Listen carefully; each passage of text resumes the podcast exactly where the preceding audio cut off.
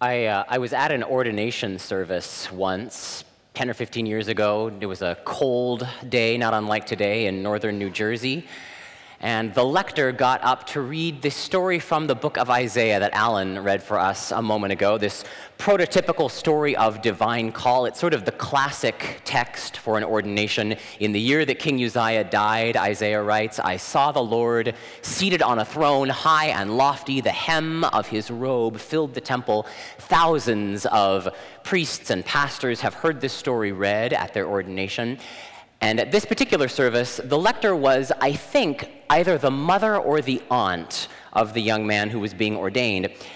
And she was very excited at what was about to take place for her son or her nephew. And she um, began to channel that excitement in her reading of the story. And so we began to hear it as she began to describe these seraphs, these cherubim, you know, with six wings, she said, and with two they covered their faces, and with two they covered their feet, and with two they flew she's practically like using hand motions up there in the lectern, right? She's really like getting into the story. And it's a great story, right? The pivots of the threshold shook with the voices of those who called, the house filled with smoke, and finally she gets to the climax of this great story God's booming question to the heavenly chorus gathered Whom shall I send? Who will go for us? And the woman gripped the lectern and she threw back her head and she cried out, Here I am! Send me! there were not a few of us who wondered if the bishop was just going to bypass the son and lay hands on the mother, because clearly somebody was being called in this instance, and it was not the one we were there to see being ordained. It's it's a fabulous story. I mean, it kind of lends itself to that sort of a treatment, Isaiah's call.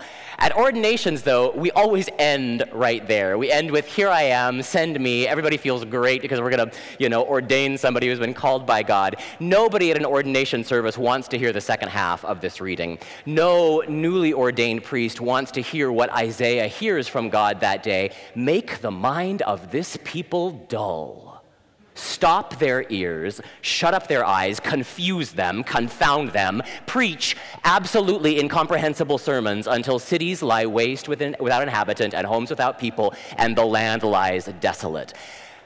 That is not a nice thing to ask someone to do on your behalf. Preach yourself blue in the face until everything lies scorched and ruined. Have fun. You'll love it. Being a prophet, at least the way that we hear about it in Hebrew scripture, is a horrible job description. I mean, they all try to get out of it, right? Amos says, I'm a farmer, send somebody else. Moses says, I stutter all the time, send my brother. Jonah says, God, I know that you are slow to anger and abounding in steadfast love, and I hate that about you. Please don't make me do this. The prophet's vocation, as Hebrew scripture records it, is usually to tell an uncomfortable truth to speak an unspeakable word. The prophet is a lightning rod for controversy, willfully misunderstood, and when rightly understood, understandably maligned. Jesus fam- famously observed that prophets are not without honor except in their hometown. Nobody wants to hear what they have to say, especially the people that love them the most. Their job is to be an outlier, uh, a Cassandra, an equal opportunity maker of offense. If you are not outraged when a prophet speaks, you are probably not paying attention. And apparently, part of the prophet's job, at least part of the prophet Isaiah's job, is to be the one to whom no one will pay much attention at all. That's a horrible assignment. God says, I have set you apart to be the one to whom no one will listen have fun. I mean, if we knew what we were getting into at the outset, like Isaiah does, the world would be a very different place, I think. If Simon Peter had been warned after Jesus miraculously fills his net with fish and then calls him to be a follower, if he had been warned, you know, hey, you're going to end up betraying your best friend, you'll become the first pope and you'll be crucified on a hill outside of Rome. I mean, the course of human history would be very different, right? Few of us would go into the ministry. I doubt that any of us would get married the world would be largely unpeopled, I suspect, because nobody would dare to become a parent if somebody told you in advance what you were in for. I mean, you would be out of your mind to say yes to these invitations if you knew how they were going to play out. Stepping into any role that puts us at the mercy of another human being in the profound way that prophets and parents and partners are often asked to do. Stepping into that role requires a thick skin and a long temper, a kind of divine patience that I don't think any of us possess at the outset, certainly not biologically. Love is, love is hard, as Nadia Bolz-Weber reminded us last week. Love looks almost nothing like Valentine's Day would have us believe. I mean, there are cherubs involved, right? But they're not the cute babies with wings that Michelangelo painted on the ceiling of the Sistine Chapel. For the ancient Hebrews, the cherubim, these, these seraphs that Isaiah is describing in the reading, the ancient Hebrews thought of these, of these creatures kind of like gigantic serpents with wings. They were these huge, like dragon things who breathed smoke and terrified mere mortals with this kind of unearthly singing. The heavenly chorus that Isaiah hears was a band of monsters. Right? This is kind of like that scene where Sigourney Weaver meets the alien, right? That's how I imagine this story take place. When they sing Holy, Holy, Holy Lord God of power and might, it is not a pretty sight, right? Isaiah falls on his knees when he hears it, not because it's charming, but because it terrifies him. I mean, no wonder God tells him that he will speak to people who will never understand him. When you found yourself in the presence of the living God and God's science fiction monster band, trying to talk about it with anybody else makes you sound like a crazy person. We come to church thinking that we're going to find some kind of safety here. We come looking for solace, for the balm in Gilead that heals the sin sick soul. We come looking for comfort and joy and healing and wholeness. And those things are here, right? To be sure.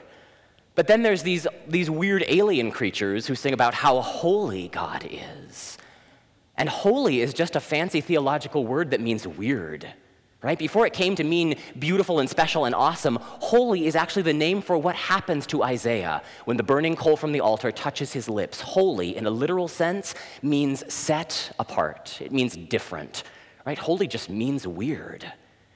And in order to get holy, you get burnt.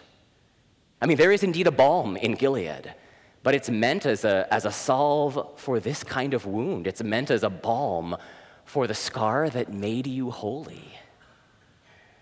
And I think many of us carry a scar kind of like that. I mean, we don't always know what to do with it, we don't always know how to recognize it as the scar that made us holy because we live in a world that tells us that our scars are ugly and shameful and ought to be hidden away so that people will like us because we're normal.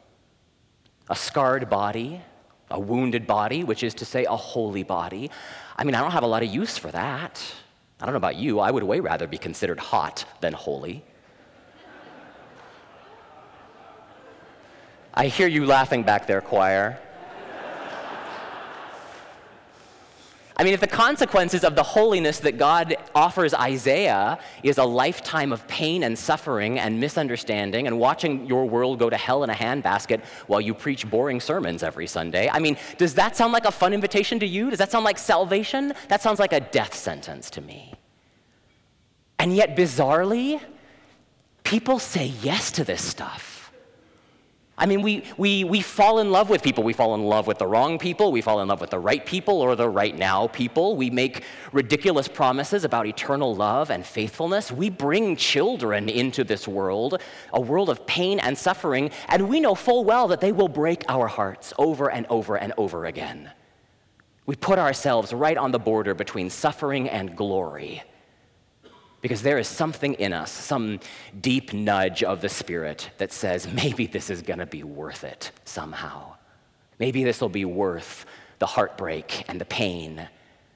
Because there is something in us that tells us that love, that kind of profound, life altering, transformative love, that kind of risky, terrifying love is worth it, even when it ends blowing up in a disaster of biblical proportions taking the risk of loving somebody without conditions, whether that is a child, a partner, a parent, a friend. In Isaiah's case, it's a people, a community, a, a, an entire nation. Putting your heart out there like that, pulsing and bleeding and pumping blood, God only knows why we say yes to that over and over again. But people do say yes. Some of you in this room have said yes to an invitation like that. And you are some of the bravest people I know. But when that, when that hot burning coal of love reaches out from the altar's fiery brazier and touches your lips, touches your hands, touches your eyes and your ears and your mouth, the secret parts that we don't like to talk about in church, when love burns us clean, for the rest of our lives, I think, we carry around the scar to prove that. And I don't know about you, but I would way rather, I would so much rather have the scar along with the memories that it contains, good and bad. I'd so much rather live with the scar of love than go back and do it differently and more safely. Because there are no regrets when it comes to the challenge of loving one another prophetically. And I think that's what we're asked to do, not just Christians. I think that's what, that's what human beings do when we're at our best with one another. God calls us, invites us to love one another prophetically.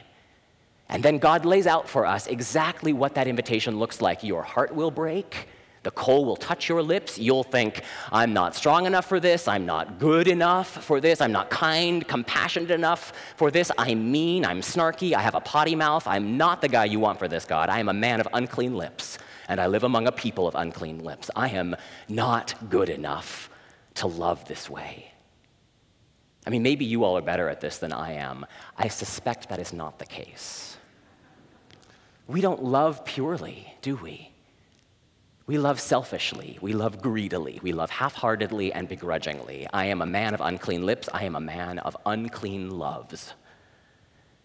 And yet, and this is where the whole thing shifts, right? This one little Hebrew word that can be translated and, it can be translated but, it can mean in addition to everything I've said, in contrast to everything I said. It's just a little, you know, Hebrew conjunction, and a whole theological system rests on its pivot. Isaiah says, I am a man of unclean lips, and I live among a people of unclean lips.